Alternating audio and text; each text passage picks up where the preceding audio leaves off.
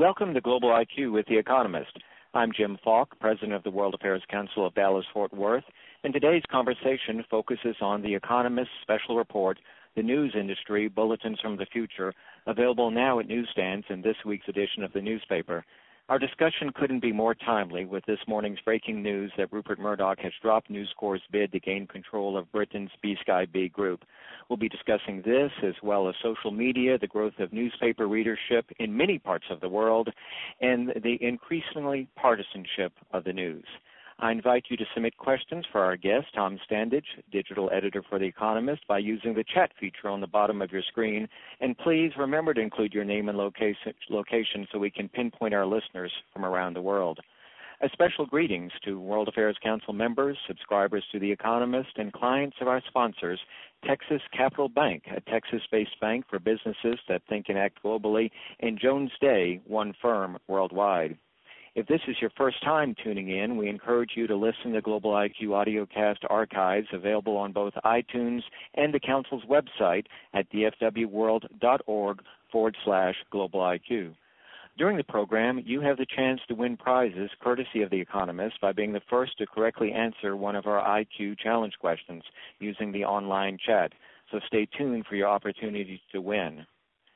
Tom Standage, the author of this week's special report, is The Economist digital editor and an author of a number of books, including A History of the World in Six Glasses, a New York Times bestseller, and An Edible History of Humanity. He studied engineering and computing at Oxford University and has written for publications including the Daily Telegraph, Guardian, Wired, and Prospect, taking a particular interest in the Internet's cultural and historical significance. In his non economist life, if such a thing exists, Tom plays drums and video games and enjoys spending time and entertaining with his two young children. Welcome, Tom. Thanks so much for being with us today. Thank you very much for inviting me. The title of your special report, Back to the Coffee House, suggests that both the gathering and consumption of news is becoming more participatory. Uh, let's begin our conversation with you telling us about how you see the new ecosystem developing. Well, that's uh, uh, exactly the right word for it. It's very much an ecosystem now. Um, news is coming from uh, a far number, a far greater number of, uh, of sources and organisations uh, than it was just a few years ago. And if you think about some of the uh, news organisations that are prominent now, like say WikiLeaks or even YouTube, um, because obviously you know video on YouTube is now appearing in the news, or the Huffington Post.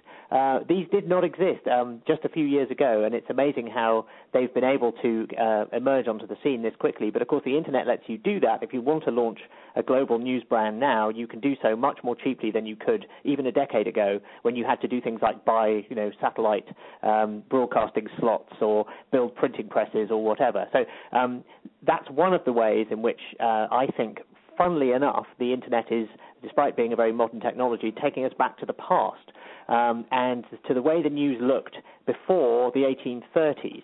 Um, and the reason the 1830s were important, it was it was then that the penny press, the first real example of mass media, emerged uh, in America, and then it spread to other parts of the world as well. But um, the first newspaper uh, of that kind was the New York Sun, and uh, at the time of its launch in 1833, the most popular newspaper in America was called the Courier and Enquirer, and it was a, a New York-based newspaper, and it sold 4,500 copies a day, uh, which is a very small number. I mean, there were about 220,000 people living in New York at the time, but um, that just gives you a, a, sense of how small and how local uh, news organizations were at the time. There were lots and lots of them, but they had a very limited reach.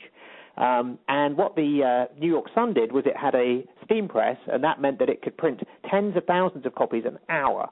Um, and so it had quickly got tens of thousands of readers a day, and it was putting out multiple editions a day, um, and it really changed the way that people related to news and thought about news. But it also changed the business model because um, at the time, newspapers in America typically cost six cents and uh, the New York Sun cost one cent. And the way it was able to have this much lower price was by attracting a larger audience, which then meant that advertisers would pay to advertise to that audience. And as a result, there was money to subsidize the cover price. And this was the new model that uh, newspapers and news organizations of other kinds that emerged subsequently uh, became very reliant on revenue from advertisers rather than from readers. Um, and uh, in America, in fact, um, in 2007, the average newspaper got 87% of its revenue from from advertising and 13% from circulation, and that's the highest figure anywhere in the world. Um, but anyway, that model came in, and that whole sort of mass media idea of reach a big audience, uh, grab advertising, and then use that to subsidize uh, the the cost so that you get an even bigger audience. Um, that was very much a change from what had come before. And previously, what happened was that news circulated in this very much more local way. Um, and newspapers, if you look at newspapers before the 1830s, uh, they mostly consist of letters. Uh, here is a letter that you know this politician wrote to that politician, or here is a letter that somebody um, you know in another part of the country has written to us. And newspapers would copy uh, bits from other newspapers as well. Uh, it was rather like blogging actually, in the sense that everything was sort of copied from somewhere else and then commented on. Um, and, uh, and this was a very different sort of way of, of gathering the news. Uh, there weren't full-time reporters, um, and uh, there weren't really, you know, the, the guy who ran, ran the printing press, who was usually the publisher, he might write the editorials as well. But um, it was it was a much uh, different system. Most of the people who were writing these letters were involved in the incidents that they were describing. They weren't professional journalists who were standing to one side and reporting what they could see. And so that's why I say that the um, the internet has had the effect of making the news more participatory, more social, more diverse, and more partisan. Um, all of which are things that were characteristics of the uh, of the news industry as it existed before the New York Sun showed up. So in that sense, we really are back to the, the era of the coffee house and the the pamphleteering and the uh, the very partisan press that that uh, prevailed, say, towards the end of the 18th century in America. I noticed at the top of your remarks you mentioned WikiLeaks and Huffington Post, and you characterized both as news organizations. I'm not sure if everyone would agree with you. Um, do, do, you feel strongly that they are news organizations? WikiLeaks is, is based on uh, acquiring materials from, from sources. Huffington Post, many have said it's merely an aggregator of news. Well, to be honest, um, newspapers have always done aggregation. Um, it's just they don't do it quite as nakedly as the Huffington Post does. So um, I, I don't mean news organization. I don't think news organization is a, you know, it's just a generic term. It's an organization that's part of the news ecosystem, I think now. And the interesting thing is that um, that used to just mean newspapers, radio stations, TV stations um, and maybe you know wire services, specialist uh, information services like that. Um, but now it's a huge diversity of, of organisations getting involved. Um, individuals can be, in effect, their own news organisations now. When Lady Gaga tweets to however many million followers she has, you know she's effectively got her own private newswire that she's running there. Uh, there's a whole load of, as I explained in my report, there's a whole load of uh, non-profits that are moving into this area now. Um, there have always been uh, a handful of non-profit investigative journalism outfits uh, in the U.S., but now we're getting sort of local non-profits uh, the one I uh, went to see was the Bay Citizen, but there are several of these uh, in in large cities around the U.S. Um, so again, you know, they're not conventional news organizations. And then you have sort of strange new entrants like WikiLeaks.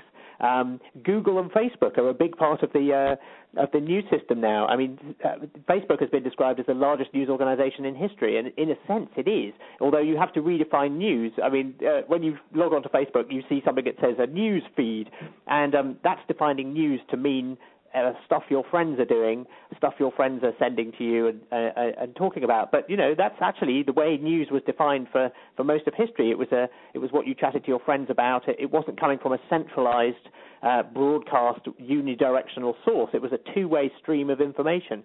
Um, so I don't think it's uh, uh, misleading to refer to all of these uh, organizations as news organizations. And I think that just shows you how much more diverse uh, and how different the, uh, the internet is making our ecosystem of news. Good. I, I, want to get to some of our questions from our listeners and remind our listeners to go ahead and send questions in to us, and we'll get to just as many as we can. Uh, before we delve more deeply into social media, let's go right to what's happening uh, with Robert Murdoch. Rupert Murdoch, yes. Rupert, um, excuse me. Yes, well, it's it's a it's a very fast-moving story, uh, particularly here in Britain. But uh, but essentially, um, this long rumbling uh, scandal over the uh, something called phone hacking, or essentially it's breaking into the voicemail boxes of the mobile phones of uh, of various celebrities and, and uh, politicians and, and, other people as well. Um, this is something that um, a couple of journalists who worked for the News of the World, um, a British tabloid. That was in fact, until it was shut down on Sunday, the biggest selling newspaper in Britain, and by some measures, the biggest selling English language newspaper in the world. Um, a, a couple of journalists who worked for that paper were convicted uh, for breaking into the voicemail boxes of members of the royal family. And at the time, people thought that was, you know, maybe that was all there was to it. Um, but the story hasn't gone away, and there have been subsequent uh, revelations that suggest that this was, in fact, far more widespread. Uh, that as many as 4,000 people may have had their voicemail boxes tampered with, and it may have been a sort of pervasive part of the of the culture uh, at News of the World. And so there's this huge scandal that's embroiling uh, the parent company of News of the World, which is News International, a division of Rupert Murdoch's News Corporation. Um, and he took this extraordinary decision to shut down the news of the world in an effort to um, really, you know, stop the uh, the cancer spreading to other parts of his organisation. And the reason he wants to do that is that if you look at News Corporation as a as a company, and obviously it has interests in the U.S., including Fox, um, and it also owns uh, the Wall Street Journal, and it owns um, papers in Britain, it owns papers in Australia, uh, and it owns a large, but not all, of um, a British satellite broadcaster called B Sky B.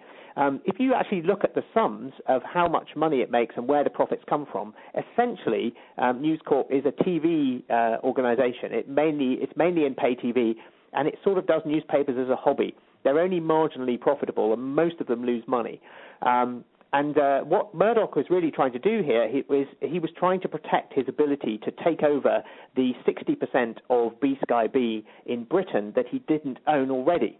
Uh, now, why would he want to take over, you know, a satellite broadcaster uh, in a small island off the west coast of Eurasia? Well, the answer is that it's incredibly profitable. B Sky B is expected to make over a billion pounds, so 1.6 billion dollars this year in profit. Um, and you know, Fox News is pretty profitable. It's it made it's it's thought to have made about 800 million dollars last year. Um, but B Sky B would be an even greater prize.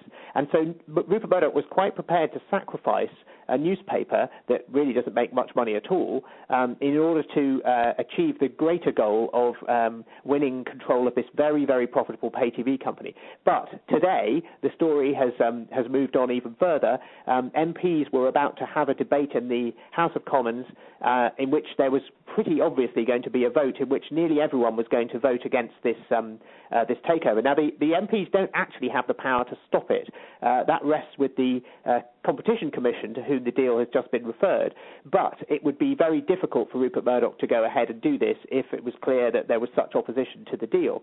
Um, and so, rather than be humiliated by the uh, uh, the politicians of Great Britain, um, he has withdrawn um, the attempt to take over B Sky B. Now, that doesn't mean he won't come back and try and do it in you know a few years' time when all this has died down. But um, uh, this has really scuppered his uh, his what for him was the real uh, prize here, which was taking over B Sky B. And so this, this scandal is, is bad enough already, but it's had this much worse knock-on effect for him that it has damaged his business strategy far more broadly. And people are now talking about whether there will be knock-on effects in America. Will the Foreign Corrupt Practices Act be brought into play? Because it seems that some News International executives have admitted in Britain that journalists at um, one of the British newspapers paid policemen for stories, and that would be a violation of the FCPA potentially. Um, so there is all sorts of um, uh, you know ways in which this is going to grow and grow. There are going to be uh, government inquiries in Britain, which at which more revelations will no doubt emerge.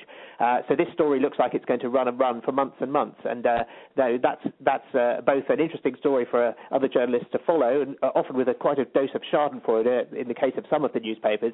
Um, but it's also uh, very difficult to stay on top of the developments because it's all moving so quickly. And that, that's why the um, the internet ecosystem has been so great. The best place to follow this story has actually been on Twitter. Well, I saw this morning that Jay Rockefeller, U.S. Senator, has suggested that maybe there needs to be inquiry in the United States and also in Australia, where, of course, uh, Murdoch owns uh, uh, a majority of the newspapers. Uh, there may also be uh, um, an investigation. So it looks like the story is going to have some legs, as you say, for several months. Is, anyone else at the highest levels in his organizations, uh, such as I believe his son or daughter, are they have they been embroiled yet in any of this? Well, so far, um, the Murdochs haven't become directly involved. So um, the woman who is at the center of all of this at the moment is Rebekah Brooks, and she is currently the, the CEO of News International, the, the British arm of the Murdoch uh, newspaper business. Um, and she was previously the editor of the News of the World. And in fact, she was the editor while some of this hacking is alleged to have been going on. And so um, that then raises the question: Did she know about it? Uh, and if she did, you know, that makes her that embroils her in this straight away. If she didn't, then she really ought to have done because this is where the newspaper seemed to have been getting an awful lot of its stories. So um, she doesn't come out of this looking good either way. Um, and then her um, uh, her successor as News of the World editor, um, who subsequently went on to uh, work in uh, in Downing Street as the um, as the press secretary for the prime minister. Um, he has uh, is, is looking very bad in all of this as well because there was clearly uh, phone hacking going on on his watch, and that is embroiling the prime minister in a political scandal because this calls into question the prime minister's judgment. Other journalists on other papers say that as he tried to appoint this former journalist as his press uh, spokesman uh, that uh, uh, this was a bad move because they said, look, there are all these all these rumours flying around that he knew about things, and um, and uh, Mr. Cameron's defence has been that you know he uh, he was given reassurances about this, and if they turn out to have been untrue, then you know he'll be very angry. But um, it does really bring his his own judgment into question as well. So as I say, yes, there are lots of ways in which this story can metastasise, and we don't know whether it will um, also turn out that other newspapers in Britain were doing the same sort of of thing. Uh, I mean, the actual technology of breaking into the voicemail boxes was extremely simple. All you did was ring up the victim while they were, and then pretend it was a wrong number. While they were on the phone, ring the number again from a different phone, which would drop you into their voicemail, and then push 1111, which was the default voicemail password on most of the British networks. That's now all been changed. You have to set your password up properly and so forth. But it was incredibly easy to do this. So um, if the other papers felt that they were being outcompeted by the News of the World, they may have been tempted to break the law as well. And I suspect that the um, that the uh, inquiry will reveal um, further skeletons in the cupboards of other newspapers. So there really are a lot of ways in which this story can still develop a good reminder to be more careful with our passwords, isn't it? You know, I was reading in uh, this week's edition of, of The Economist this, this quote, and I wonder if you might give us a, a better sense of the differences between the United States, the media in the United States and the UK.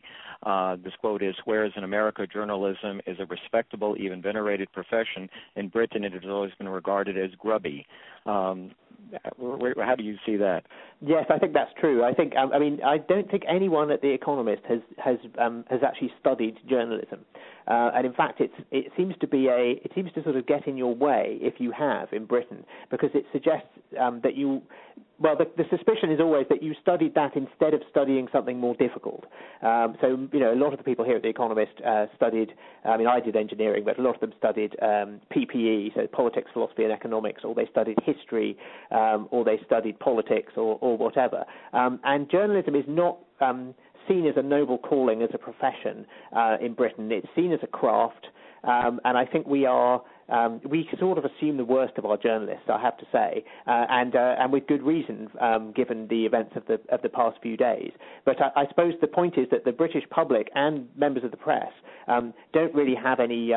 Uh, they're not under any illusions about the uh, the idea that this is a sort of noble calling. Whereas what happened in America, particularly in the 1920s, was that there was a professionalization of journalism um, in which there were very deliberate efforts to uh, put it on a not quite scientific footing, but to sort of um, you know, to, to say, well, this is something that, in the same way that a, a lawyer or a or a doctor is in is trying to, uh, you know, uh, interrogate the world and, and, get to the truth. That's what a journalist is doing too, um, and to professionalize it. And so, you know, in America, journalists are much more likely to have studied journalism uh, at postgrad level, um, and they're much more likely to take this seriously as a as a profession that has ethics and and uh, and codes of practice and so on. And in Britain, I have to say, you know, you suggest this to journalists, they'll just sort of roll their eyes and say, no, we're really, you know, in many ways a lot of what the journalism profession is producing is part of the entertainment business. Um, now, I have to say that here I am sitting at a, one of the more respected, more respected British publications. Um, I think that's how we would view a lot of the other journalism that goes on, but um, but I don't think we would um, we would describe our own journalism as grubby. We are, you know, obviously interested in, in the facts uh, and, the, and the truth and, and so forth. And we are a news organisation that's doing well in the current environment, which suggests that people do value what we produce and our circulation continues to go up. So um, I wouldn't want to tar all of us with the same brush, but I, but I think the main point is that um, uh, for better or worse, um, British the British have lower expectations of their of their journalists, um, and so that may mean that um, that I mean one of the one of the suggestions that's going around at the moment is that actually the biggest story for last week for most people in this country is the news that gas and electricity prices are going to go up quite dramatically, um, and all of this um, you know political media uh, scandal that's erupting is of great interest to people in the political and media elites, but um, but maybe isn't uh, that exciting to, to the rest of the of the population. Um, because they just assume that you know journalists and, and politicians are probably up to no good anyway. Well, of course, in the United States, the major story, unfortunately, was the Casey Anthony trial. Uh, let's go to our first challenge question and uh, uh, it is a powerful force in today's new media. The blogosphere was given its name by this social networking pioneer who died in January 2010 at the age of 41. Was it Brad Graham, Mark Zuckerberg, Jeff Jarvis, or Tony Pierce? Uh, be the first person to answer that question correctly, and we'd like to give you a history of the world in six glasses. Tom, tell us about that book. Let's take a minute and just talk about that. Yes, that's a totally unrelated. Um, although actually, there is a. Funnily enough, the coffee house, the idea of the coffee house internet um, comes comes from that book. Um, so uh, the book divides history into six periods, and instead of having a Stone Age and a, a, Bronze Age and an Iron Age, I say let's look at history as the Beer Age, followed by the Wine Age, and so on. So you get um, you get beer in, in the Stone Age and in, in the ancient civilizations of Egypt and Mesopotamia. You, uh, wine is the dominant drink during the Greco-Roman period, uh, the age of exploration, where Europeans first, you know, crossed the Atlantic and uh, and uh, head out to sea uh, was an era dominated by spirits because they were a compact form of alcohol you could take on board a ship that wouldn't perish. Um, then the uh, the age of coffee uh, is began in the 17th century. Coffee is brought in from the Middle East as an exotic new drink, but for the first time it means that people are not drinking alcohol all day, and so Europe sobers up. And what do you get? You get things like um, you know the the uh, the scientific revolution and the French Revolution and the American Revolution, uh, which is connected to rum and tea, as you will be aware. And then tea is the uh, the fifth drink, uh, the drink of the British Empire of, of, of British dominion. Um, and then the last drink, of course, is associated with the rise of America, globalization, and it has to be Coca-Cola. Um, so I divide history up into six uh, chunks like that, and then looking forward, I think the drink of the future is water. I mean, I wrote this book six years ago, and that was the point where the bottled water mania was just getting going, and I, I, I thought it was a rather silly thing, and I, I still do. And I'm very glad to see there's been a backlash against bottle, uh, bottled water since then, which I did my bit to get started with a, an op-ed in the New York Times. Um, but anyway, yes, uh, one of the sections is about the coffee house internet and the idea that in uh, in London, for example, in the 1670s, uh, if you wanted the news on a particular subject, you had to choose the right coffee house, and you would go to that place, and all the people interested in that subject would be in that coffee house, uh, and you could go and hear the news. And people used to get their mail in coffee houses before there was street numbering, uh, and it was the best place to go and and find things. So it was very much like um, having bookmarks for lots of different blogs. You would visit lots of coffee houses and see what people were saying and hear the latest gossip and rumours and, and so forth. So there is actually a connection. Uh, that's a, uh, one of the germs of the idea of um, uh, of the of the Back to the Coffee House cover in The Economist. Well, as I mentioned, I have a very long flight later this week, and I ordered your book uh, on my, on my Kindle, and I look forward to reading it over the weekend. You can purchase it uh, on Amazon uh, for eight dollars. So I encourage our listeners, if you'd like to read more about a history of the world in six glasses, to go there right away. Let me just repeat that challenge question. A powerful force in today's new media, the blogosphere, was given its name by this social networking pioneer who died in 2010. Was it Brad Graham, Jeff Jarvis, or Tony Pierce? We have a question from Fred. It says, What effect will Facebook, Twitter, and other social media outlets have on traditional legacy media such as newspapers, magazines, periodicals, etc.? We keep hearing in the press that these new media outlets do not have the investigative staff or infrastructure to perform quality journalism. As he says, are we moving from the adult table to the children's table in regards to media content and quality? Um, well, that's a very good question. I don't think it's a case of either or. So I don't think we're going to like replace newspapers with Facebook and Twitter. Um, what instead is happening is that uh, social media is being used in three quite distinct ways by existing news organizations to produce better journalism. Uh, so the first is that they are using um, Facebook and Twitter to to gather more information. Um, you know, you can go out now and look for uh, for videos. Um, this is what Al Jazeera, the BBC, CNN, they're all doing it. Um, if you want videos from Syria at the moment, uh, you know there aren't really any journalists in Syria at the moment, and it's very difficult to to get any images out there. But we are seeing footage of what's going on in Syria because it's being posted onto YouTube or onto Facebook um, by people who are filming it with mobile phones. So that's the sort of you know it's it's it's providing a lot more sources. Similarly with Twitter, um, you can sort of go out and say uh, on, on Twitter if you cultivate contacts in the right parts of the world, you can use them as sources. You can use them to verify things. You can say we've heard that this is happening. Is that the case? Uh, we've been sent this picture of a protest in this city. Is it really happening, or is it a picture from last week? Um, so it's it, uh, the first thing it's doing is providing um, an enormous new set of sources. Now they have to be treated very carefully, and they have to, you know, you have to verify them. And most news organisations have a story about how they got something horribly wrong, and that then um, taught them how to deal with this. But uh, I mean, the BBC actually publishes its guidelines for how it verifies um, content from social networks and user-generated content, uh, and they've they've been doing this for a couple of years, and they're getting quite good at it now. In fact, I heard an amazing story. Um, from from uh, uh, one of the people I spoke to about a woman who was shown a picture of the back of a truck and a camel, um, and you really couldn't see very much else at all in the picture, and sort of uh, a bit of desert. And she was able to identify what country it was from the license plate on the truck, uh, what time of day it was, which road it was, which direction the truck was going in, um, and so uh, you know there were people who were very very good at piecing together these clues, and uh, they used these exact skills to verify the information from social media. So I think that's a great thing, and we saw with the Japanese tsunami,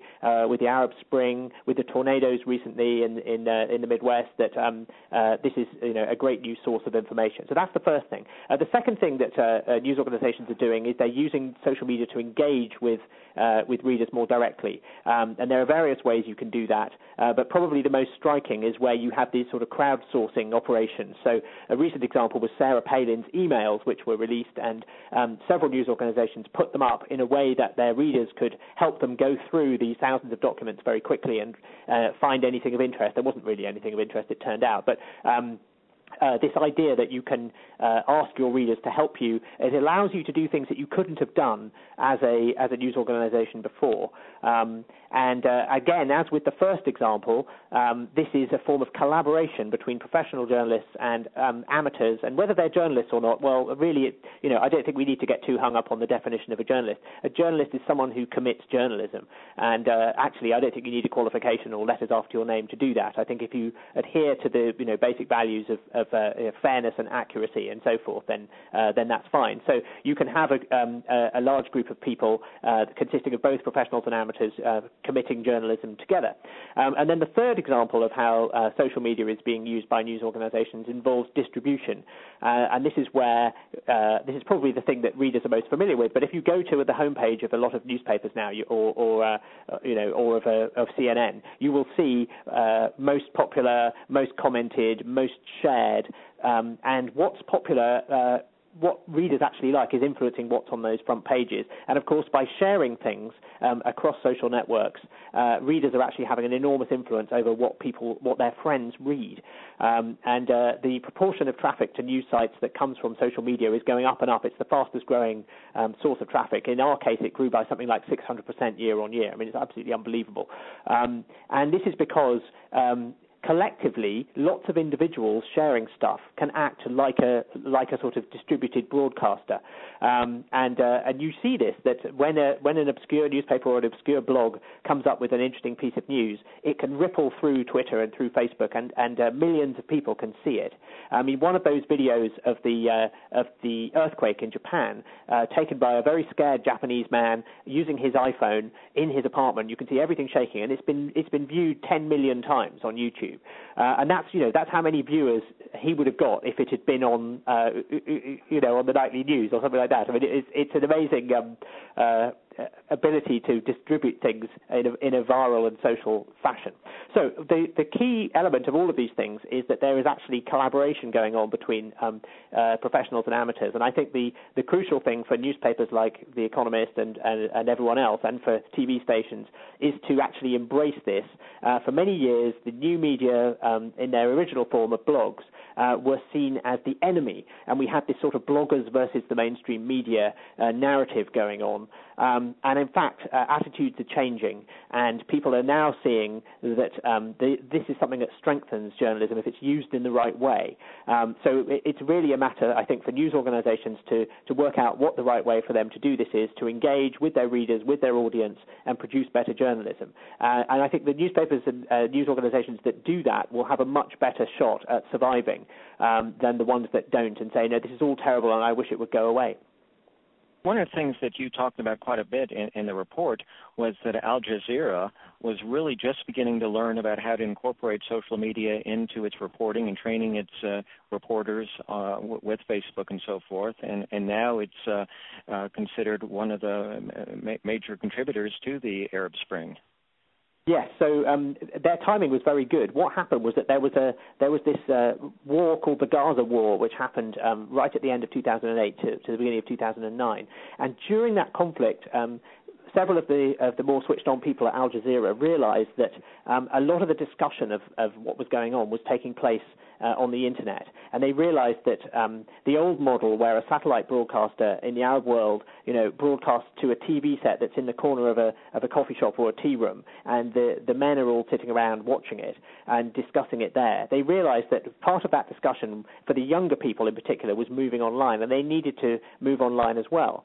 And so they instituted this big um, sort of social media push, and this culminated in the training of all the people in all their newsrooms. Uh, I think it was last November or December, um, uh, to to sort of get them used to this. To say, look, we're going to have a desk over here which monitors social media, which um, encourages people to send stuff in, uh, which verifies it, and which then passes it over to the main news desk so that it can be used in uh, in RTV broadcasts that can be published online and so on. And um, and they just put all of that in place when the Arab Spring kicked off. And um, of course, the Arab Spring began in Tunisia with the uh, the fruit seller who set himself on fire because his his stand had been confiscated by police, and uh, you know all he was doing was trying to make a living. There were no jobs available, um, and uh, he was so angry that he set himself on fire and later died of his injuries. But there, this prompted um, many uh, protests and one of these protests, it was a silent protest outside uh, a government building in the town where he lived, um, and was led by his mother. And that was filmed by somebody on a mobile phone, and that video was posted on Facebook. And Al Jazeera found that and uh, they rebroadcast it. And so again, it's this collaboration. They took the amateur footage, they verified it, and then they broadcast it to millions of people across the Arab world. Um, and at the time, you know, the, the Tunisian government uh, was was preventing anything from getting out, but um, and they, you know, they were trying to block the internet and, and block Facebook and so on. Uh, but this stuff managed to get out anyway, um, and that had an amazing uh, catalyzing effect, uh, particularly in Egypt, where people said, "Hang on a minute, the uh, the Tunisians, we're we're meant to be having the revolution around here, not not them." Um, and uh, and so this sort of emboldened protest movements across the the Middle East, which we now know of as the Arab Spring. Um, but uh, I think the role of the media, I mean, uh, you know, no one is really saying this is a Twitter revolution, and uh, there are lots of people saying it's not. Um, but uh, but actually, the reality is much more uh, subtle than that. Um, I think it was Jared Cohen of Google who put this best. He said that social media is an accelerant. It's like the um, you know the twigs uh, and and the brush on the on the floor of a forest. If there's a forest fire, it makes the fire travel much faster and burn much hotter, but it doesn't actually cause it to start. And the same is true with a revolution. When you're going to have a revolution, um, you're going to use whatever tools are to hand. And today that means social media, and they can really help you, um, you know, make things happen uh, more quickly and more easily. But to say this has been caused by that, I think would be very, very wrong. There are lots and lots of causes um, here. But the striking thing was the way that it was able to spread more quickly because of this hybrid of uh, the satellite uh, media, you know, existing professional um, incumbent media of, of Al Jazeera combined with the new social media. Uh, I want to congratulate Fred. Uh, he uh, got the right answer. The uh, Brad Graham was the force in today's new media who invented the name uh, blogosphere. Brad Graham. Thank you very much, Fred, and you'll be receiving a copy of A History of the World in, in, in six glasses. Um, you know, one of one of the things that really came out in your report too is, despite the demise of so many U.S. newspapers and, and especially the dailies in large cities, actually the uh, health of the newspaper business in a number of countries, particularly in India and South Africa and others, is, is very healthy. What's the, the reason for this uh, for, the, for these differences? Uh, well, essentially, that you don't have um, the internet in those countries yet. Um, so globally, uh, newspaper, newspaper circulation seems to have gone up by 6% between 2005 and 2009. Now, that said, um, it dipped very, very slightly between 2008 and 2009, and that was probably because of the um, financial crisis. But it's possible that we've actually seen the peak of world newspaper um, sales now. Um, but anyway, uh, yes, if you look in, in uh, emerging markets, so India is the best example. India uh, the newspaper sales of, uh, of paid daily newspapers in India grew by 40% between 2005 and 2009. Um, and the growth in China was 10%, in Brazil was 20%, uh, and so on. So there is very fast growth in these countries where you have a growing middle class, you have growing literacy, and because people are becoming wealthier, um, and, in, and very often they're becoming wealthier because of globalization, they have a much greater interest in politics, they have a much greater interest in what's going on in the world because it's affecting their lives. Um, and so all of those things uh, encourage them to become uh, newspaper readers and to consume more news. And that's just, I mean, I'm using newspapers there as a proxy for in, enthusiasm for news more generally, but there are other examples as well. In, in India, um, uh, about 500 satellite channels have been launched in the last 20 years since satellite broadcasting first became popular. 81 of them are news channels. Um, uh, now, a lot of them are just broadcasting sort of Bollywood celebrity news, it has to be said. Um, but uh, but there is a, an enormous appetite for for news. So um, that said, uh, this is very much growth in countries where internet penetration is still quite low. And I think the country that's really worth watching here is Brazil. Um, I mean, China is, is still growing there, but China's a, you know, China is a, is a is an unusual case because you don't have a free press and you have a very restricted internet. What I think is interesting about Brazil is that uh, internet penetration is is ticking up. It's up to about a quarter of households now, I think, and an awful lot of those are broadband households and uh, the growth in newspaper sales has come screeching to a halt in the past couple of years. Now, it could be the financial crisis again, but it could be that we are seeing um, Brazil tipping over into a developed world model where newspaper circulation appears to go into inexorable decline, um, and uh, and people say, you know, actually, I'm going to go and uh, surf for news on the internet, and uh, advertisers uh, switch away from uh, print advertising and say, why should I pay so much for print ads when I can reach, you know, I can reach people in a more targeted and cheaper way online. Um, so the point is, I suppose, that uh, um, we hear a lot of doom and gloom in America in particular because it has this unusual dependency on advertising, um, as I mentioned earlier. Uh, and in fact, news, American newspapers are the worst hit. They've had the most layoffs. Uh, they had they had really um, grown the fattest on the local news monopoly revenues that they built up uh, towards the end of the 20th century. Uh, so they had further to fall as well. So my point is that the picture is really quite diverse. It's it's bad news in America in much of the developing world. Uh, uh, it's it's very good news uh, in, in, other parts of the developed world. The decline is um, not as as fast as in America. So you know it looks more likely that say newspapers in Germany will be able to um, navigate the transition to a digital world. The Scandinavian newspapers again have, have often been quite progressive in using the internet as well. So um, in America, the newspapers were sort of asleep at the wheel, and they uh, they seem to have allowed these uh, the tech firms to move in onto their patch, and so you know people are getting news from from Google and Yahoo and things like that instead. Um, in some parts of Europe, uh, that didn't happen, and, uh, and, and the existing news organisations have been uh, able to stay very dominant on the internet. Probably the best example is the BBC, actually, which uh, is state funded, has a huge amount of money to spend on this, and as a result has one of the most popular web news websites in the world. You know, one of the things we were just back to India. I was astounded when I read that there's 74,000 newspapers in India and he mentioned the 81 News. Yeah, and they sell 110 million copies a day. I mean, that's you know 110 million newspapers a day. Isn't that amazing? Um, so yes, it is. Now that said, I was talking to a, a, a, journalist in India, and he said, "Well, yeah, you have to be careful with these figures because his mother, um, who can who can read but not brilliantly. Um, she uh, she apparently uh, subscribes to newspapers because she can get more money recycling the paper than it costs her to subscribe to them. So the papers are actually being sold at a loss, and this is because, as in America, Indian newspapers are very, very heavily dependent on advertising revenue. Uh, you've got booming, booming companies there who want to reach the, the booming middle class, and they want to sell them cars and, and household appliances and, and mobile phones, and so they are able to, you know, throw a lot of money at advertising, and that is encouraging newspapers to uh, to cut their prices to reach the broadest possible audience. This is exactly what happened in America, but it's all just happening much more quickly. So, um, so uh, in fact, one of the responses to my special report was an analysis of all of this from an Indian uh, uh writer who said, you know, the Indian news industry could actually fall off a cliff much more quickly than than we think, uh, because it's so dependent on on advertising. But for the time being, you know, it's it's strong growth and lots of readers and uh, and so forth.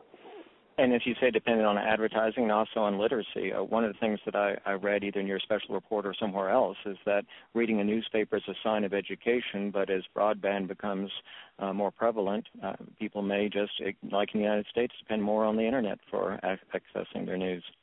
Yes, that's right. So at the moment, you know, it's a status symbol to be able to read a newspaper on the train because you're saying, "Look, I'm educated. I'm, you know, I'm, I'm going up in the world." Um, and the literacy rate is, you know, is ticking up in India, and uh, and so that won't that won't continue to be the case indefinitely. But um, you know, certainly parents are very proud of having children that can read newspapers, and taking out a subscription to a newspaper is a sort of middle class totem. You know, I'm always struck by just how little we know about China. And in your report, you mentioned that China does not allow cross regional reporting. I was not aware of that. What else might surprise us about how the media operates in China? And I think you also touched on uh, how microblogging is now used to uh, skirt around some of the controls placed on the media. Yes, I think from the outside it's very easy to assume that um, because the state dominates so many areas of, uh, of, of, life and business in China, that uh, that all of the media in China is sort of state controlled and parrots the party line, and that's not true at all. Um, journalists in China are, are trying to do, um, you know, what journalists do elsewhere. They're trying to hold power to account and so on, but they're trying to do so under much more difficult circumstances because there are all sorts of limits on what they can do and what they can say. And uh, as one of the people I quote in the report puts it um, newspapers have to dance between the party line and the bottom line. Um, if they just relentlessly um, say whatever the, the party line is on things and and uh, uh, and so forth, then readers won't respect them. Uh, if they occasionally expose corruption somewhere, then they're much more likely to be taken seriously, and that translates into commercial um, benefit. So the game in China involves working out um, who you can afford to expose, who you can afford to offend. It means weirdly cultivating um, contacts within uh, you know the local uh, party and within uh, within officialdom generally, um, so that you have um, enough cover when when you expose somebody, um, and uh, and so that it's a very much more complicated game that you need to kind of have the political um, uh, coverage to um, uh, to do things. And when you do expose somebody, you have to make sure that, that you know essentially that somebody else somewhere approves of you doing this. Uh, it's very, very hard to get a get a picture of this for for outsiders. But yes, microblogging is an interesting uh, uh, development here because um, the the dominant uh, microblogging service, which uh, interestingly a growing number of people are signing up for in English, um, is called Sina Weibo, and uh, it's essentially a clone of Twitter. But the way the Chinese language works, um, when you translate a uh, 140 character Chinese um, tweet into English, you get about three paragraphs because you can say so much with you know you've obviously got an enormous number of characters in the Chinese um, alphabet, so you've got a you've got a very different um, uh, you know you've got the ability to, in effect to compress much more information into one of these messages. Um, and so what some journalists have taken to doing is writing a you know the most daring article they can in print, but then actually spilling the beans online anonymously. Um, and one of the things about uh, using these services is they're much harder to censor because uh, if you if you dribble the information out in a series of microblog messages, uh, it only really makes sense if you've been reading them all in order, and that makes the life life much harder for the censor. So there is an extraordinary game of cat and mouse going on here um, because you know this is a giant industry that with with, with um, almost as many. Uh, it's 110 um, million, uh, it's 109, here we are, it's 109 million um, newspapers sold a day in China versus 110 in, in India. So it is huge, um, and uh, there are people trying to commit journalism as we would understand it in the West, but they're doing so under extraordinarily difficult circumstances. Well, certainly something to continue to follow. Before we get to Wayne's question, let me do the second challenge question and this is to win a subscription to The Economist, either a new subscription or to renew your uh, current subscription, I hope. In 2010, this cable news commentator was the top ratings earner for his evening program and ranked number eight for total viewership for the nightly rerun of his show as well. Was it Anderson Cooper, Bill O'Reilly, Sean Hannity, or Wolf Blitzer? Uh, please be the first to answer this question, and you'll receive a subscription to The Economist. Wayne asks, and I think you've touched on this a little bit, Tom, but let's go and be a little bit more specific. Will social media play a role in global economic recovery? If so, what, when, and how? Um, I think that's probably asking a bit much of, um, of social media, I have to say. I think social media will be very important for businesses. It already is in many ways. And um, just as some news organizations are sort of putting their heads in the sand and hoping it will go away, um, I think a lot of companies are, are, are doing the same as well. And that's a mistake. This is here to stay. It's a very big and important shift. Um, and it does sort of, I like to say social media is sort of a solvent between, it, it, it dissolves the boundaries that exist uh, inside a lot of organizations. Um, and, uh, you know, when does PR, uh, it dissolves the difference between PR and, and, uh, and marketing and, um, and other activities. So, you know, the HR department uh, trying to reach out to potential recruits using blogging, well, that's social media, but it's also kind of CSR and it's also kind of um, uh, marketing. I mean, it, it's it's very very disruptive. So I think businesses need to take it seriously, but I don't think it's something that um, you know that, that really drives economic growth in particular. Um, so I think it's here to stay, and it will be part of what businesses do in the future. But um, but I, I think there are much more important factors when it comes to reviving growth. Uh, we're seeing now news organizations, particularly newspapers, experiment with different models. The Dallas Morning News in my hometown has joined a handful of papers by implementing a, a paywall um, we've seen metered uh, metered uh, access, such as with the Financial Times, and I believe as as, as well the Economist. Uh, how do you view these different uh, models, and is it, do we have any idea yet what what's working best? Um, well, I think paywalls are popping up all over the place, and I think we're going to see more of them. Um, paywalls appeared to have been discredited a decade ago because the original paywall model was that everything was inside the paywall or outside it, and that was it. Um, and so there was a sort of all or nothing approach. And what we're seeing now increasingly is much more subtle um, use of paywalls because news organizations recognize that um, actually to let people access a little bit of content is a good thing. Uh, if you, you know a story can't go viral on Facebook or on Twitter um, if people clicking on the link can't see it, um, and so a far more sophisticated approach to paywalls is emerging. Uh, my favorite example is, the, is a newspaper in West Pennsylvania where they um, they set it up so that if you read the obituaries from out of state and you read more than five of them, then the paywall popped up. And this is because they had a lot of people from that part of the world retiring to Florida who then were reading the um, uh, the obits in that in that newspaper online uh, as their acquaintances died back home. And uh, of course, the newspaper couldn't sell them print copies because they were far away in Florida. So it said, well, we want to monetize these people. Now, I don't know whether that model will work, but the point is that the technology exists now to be far more um, subtle, to, to vary the rules for the paywall depending on who's visiting, what country they're visiting from, what time of year it is, uh, you know, whether you have excess um, ad inventory in that particular country or that particular place. Um, so I, I, expect to see more of this, and I, I expect some of it to work. The New York Times paywall, which is a metered paywall, so you I think you get 30 stories a month, um, has been more successful than they thought. They've had more people sign up um, for the New York Times in digital form than they expected to.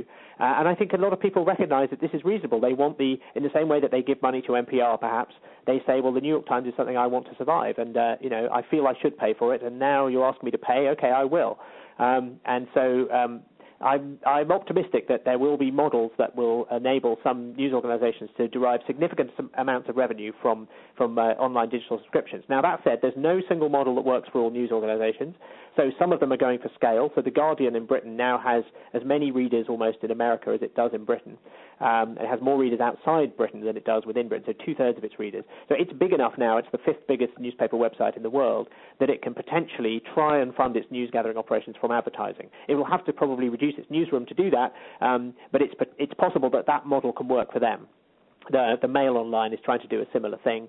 Um, so that, you know there are it's it's possible that there'll be other uh, models. In fact, I expect there to be a multiplicity of models. Another thing that's that's happening is that in in the old days, uh, newspapers would ex- would assume that money came from advertisers or from readers. There are actually lots and lots of other places it can come from now. So we we see the philanthropic um, model where some of it comes from uh, from philanthropy, but we also see things like newspapers starting wine clubs, cruises, dating services. The Guardian gets a third of its online revenue from dating services. There's a very successful um, slimming program that was invented by a Swedish newspaper. It's licensed it to many other newspapers, including, I think, Die Zeit in, in Germany. Um, so newspapers are looking at new forms of revenue in many, many, uh, uh many ways. And essentially, this is what happened in the music industry as well. The music industry uh, found that you know everything was being pirated and in a sense given away for free online. And it's responded with a range of, of new models. There's no single model that works. There's a you know the the uh, the next big thing is lots of big things, as it were. The industry uh, overall shrank, but but um, it, you know essentially it's it's shrinking but becoming profitable again, and that's what I expect to happen with uh, with news as well. Uh, I don't think that um, all news organisations will survive, but I think there's going to be more consolidation in newspapers in America. Um, but the survivors will will find models that work, and you know I expect the New York Times to be to be one of them, and I expect its model to work. You know, one of the things I've been noticing with the Fort Worth Star Telegram uh, every day I receive a uh, uh, an advertisement or a coupon, almost like Groupon. And then, of course, The Economist has its conferences. New York Times has uh, lots of special events, and they're always uh, you know, are, are sending out advertisements for photos and, and so forth. So, as you said, everyone's looking for for different ways. I want to congratulate uh, Rachel. She uh, got the uh, answer for the challenge question. The answer was Bill O'Reilly. In 2010, Bill O'Reilly was the top ratings earner for his show and ranked number eight for total viewership. Uh, congratulations, Rachel. You will receive, uh, hopefully, an extension to your Economist subscription. One of the things that we noticed last year was that online advertising revenue um, increased, and for the first time, it surpassed spending on print advertising. But the point was, most of it was not on news sites. Um, do you think that you know eventually there there will be uh, more profitability on the w- websites for, for news, or is it an issue of that there are just so many millions of pages? It's very hard to assign the the same value that you can assign to uh, to a newspaper. Yes, well, there are there are conflicting theories about this. Um, I have to say, I'm with Clay Shirky, whose analysis suggests. I mean, what what he says is, you know, the old old saw about advertising that advertiser an advertiser wastes half of his his money, but he doesn't know which half. Well, with the internet, you do know which half, and it may be that advertising was historically just too expensive, um, that advertisers were just paying too much for it, and now that um, you can target things more effectively, that the price of advertising might just be lower. That that might just be it. Uh, that's one of the problems. Uh, another problem is yes, you've got billions of pages out there, so um, you know you can charge a you could you could charge a reasonable amount for the homepage of your news organization's website, but um, but you know on the article pages about obscure subjects, you know how much can you really charge for ads on those pages? Um, so uh, at the moment, that looks quite depressing. The CPMs seem to be going down. Um, the, the amount of inventory goes up, uh, and most of the value here is being captured by uh, completely different organizations such as Google. Now, that said, um, Eric Schmidt came in and talked to us about this last year, and I asked him exactly this question, and he said, "Well, we love newspapers. You know, we we don't want them to go away, um, and we think in the future uh, that as internet advertising gets better and it becomes easier to uh, to target and offer people uh, stuff that's you know relevant for them, uh, that that he thinks that the this will turn around and that potentially um, that the value that uh, the amount that newspapers can charge for uh, for advertising uh, will go up again. Uh, but it requires there to be uh, you know new technology. It requires consumers to be happy with this sort of targeting of advertising, which I'm not sure they will be, to be honest. But that's their sort of you know I mean you would expect Google to say that because they are currently you know regarded as a villain by much of the mu- of the news industry for for sort of um, uh, free riding on their on their stories and for diverting most of the advertising online into their own pockets. Um, but there you go. That's his that's his position, and I wouldn't you know I wouldn't rule it out completely that uh, more sophisticated forms of very very targeted advertising uh, might actually be something that advertisers are prepared to pay more for. And news organisations you know will know quite a lot about what their what their readers are interested in by the nature of what they do. So um, so I wouldn't I wouldn't rule it out, but I have to say I think the uh, the main problem that the industry has had is that since 1833 and the New York Sun, uh, it became too dependent on advertising revenue, and I think historically we are going to shift back towards readers picking up more of the bill. Um, so uh, that's where the paywalls come in uh, uh, and so forth. And um, and you know I, I quite like that. And, and you you see that uh, uh, readers are you know in in some cases prepared to pay for adverts to go away on a website. um, and uh, you know you, you get these premium services on the internet where the free service has ads, so as soon as you pay for the service, the ads go away. So that's sort of acknowledging that yes, you need the ads to support it, but also the ads are kind of annoying, and some people might might want them to go. Um, so I think the jury the jury's still out, but uh, but in the long run, um, readers are going to have to pick up more of the bill. Tom, I can't resist reading this quote from Thomas Jefferson. Advertisements contain the only truth to be relied on in a newspaper. Yes, exactly. Well, uh, he may have been uh, commenting on the nature of newspapers in his day, uh, which were nakedly partisan and um, uh, very scurrilous. And in fact, people would say the same about um, about the sort of rumours you read on Twitter now. You know, surely we can't trust any of this stuff. Um, I think uh, an interesting uh, an interesting comment that somebody made. We have an online debate going on at the moment on our website about whether the internet makes journalism better or worse. One of the one of the commenters made a point which I've long advocated, which is that actually in the internet age, one of the first things you have to learn is the ability to tell, you know, truth from fiction. Um, the, to use the internet at all, you really need to develop those antennae to, to, to you know how how trustworthy is this and so on? Because you know when you receive an email that uh, that, that claims to be from your bank or whatever you have to be quite skeptical. Um, and this this uh, commenter was suggesting that in the past um, you know uh, people reading newspapers were more inclined to believe whatever they said and that um, that was sort of dangerous and that actually uh, uh, having this sort of untrustworthiness um, forces us to be on our guard forces us to hold our news organizations to account that's a good segue to what will be our last question from Larry. What is the danger of not just an uninformed public, but a public that doesn't understand who is providing the information and how valid that information may be? Is there a way to remind America that for the nation to survive with its freedoms intact, it must have an honest, trustworthy, strong, and free press? Well, I think what this comes down to is transparency. So um, I think uh, as we get a larger variety of news sources, um, and some of them will be, you know, the White House and its own Twitter feed, and some of them will be individual celebrities or companies or whatever, and we're going to get um, a larger variety of news sources which are not um, holding themselves to the sort of traditional journalistic values. Um, and so we need to be asking the question who is saying this and what's in it for them. Um, and uh, in order to evaluate that, we need to be clear uh, where a particular point of view is coming from. Uh, and so I think transparency uh, across the board is the way to do this, and, and that takes many forms. For news organisations, it means you know potentially things like publishing full transcripts of all interviews. So when someone says I was quoted out of context, you can say, well, here's the context, and here's the audio as well. We're starting to see some news organisations doing that.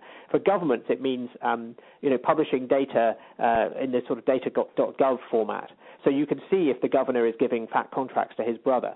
Um, and uh, and then I think just generally the internet it easier for you to link back to uh, to sources of data, um, to to to other sources of information, so that when you make a claim, people are in a position to evaluate it. And if you don't link to those sources and you aren't prepared to say, um, you know, what the basis of your claim is, then that should raise a question mark for people. Um, and uh, uh, I think that's I think the the big shift that's happening here. WikiLeaks is part of this too. I mean, um, you know, Julian Assange is a campaigner for uh, for transparency of a particularly sort of you know extreme nature. I mean, he really thinks that everything should be out there, and that's that, I think going a bit far in the eyes of most sensible people. But um, but ultimately there is a shift here. Um, transparency was very difficult to pull off in the days of print. What were you going to do? Send you know a complete copy of eh, all of the uh, you know the the state's fulfillment uh, uh, uh, procurement contracts to everyone. Well, no, that would have been insane. But you can put it on a website now so that everyone can see it. So transparency becomes much easier in the age of the internet and the age of the hyperlink. And uh, and so I think we're going to see pressure of various kinds, both you know activist groups, the Sunlight Foundation I, I refer to in my report, um, movements like Data.gov, movements like WikiLeaks. I mean that's part of this as well. And I think journalists being more open about their uh, their biases, where they're coming from, uh, you know, providing statements of interest, um, uh, you know, what shareholdings they have. We see some news organisations starting to do this already, um, and uh, I think there's going to be more and more of that, and that should make it easier for us uh, to keep ourselves informed. And it's not absolutely necessary that everybody does this and chases everything down and you know, verifies every claim. The point is, as long as a, a small enough um, subset or a large enough subset of the population is prepared to go and, um, and, and check these sorts of things, then the fact that you might be found out will be enough. And uh, I think that's the sort of the new nature of the watchdog media. It's going to depend a lot more on um, on transparency as the basis to build trust. And as you say, we can all meet in the coffee house, and that's really what the internet and the new ecosystem is today. Tom, thanks so much for sharing your time, especially on a day when I know you and your colleagues are very busy uh, uh, chasing the Rupert Murdoch story. If you've enjoyed talking with Tom as much as I have, visit his blog at tomstandage.com to keep up with the latest in technology, the internet, and much, much more. This October, The Economist will hold its third annual Buttonwood Gathering, a two day conference that brings together global thought leaders and provocateurs in international finance. This year's conference takes place on October 26th and 27th in New York City. For details, go to buttonwood.economist.com. I noticed yesterday that we have already about eight people going who are listeners of our program. Uh, so if you'd like to go, please uh, contact us and we'll be sure to get you a discounted rate. Uh, you can find out information about this on our website and, of course, the Economist website. And if by chance you're not yet a subscriber to The Economist, please go to economist.com to start your subscription today. Please visit dfwworld.org forward slash global IQ to sign up for the latest updates and information about our program, including information on our August 12th audiocast. This will be very, very interesting. Growing Potential in the Middle East Following Unrest featuring David Butter, the Economist Intelligence Unit's Regional Director of the Middle East and Africa. To find a World Affairs Council near you, please visit worldaffairscouncils.org. Global IQ is a presentation of the World Affairs Council of Dallas Fort Worth and the World Affairs Councils of America in association with The Economist. Today's broadcast was generously supported by Texas Capital Bank and Jones Day. Remember, together, The Economist and the World Affairs Council put you on top of the world.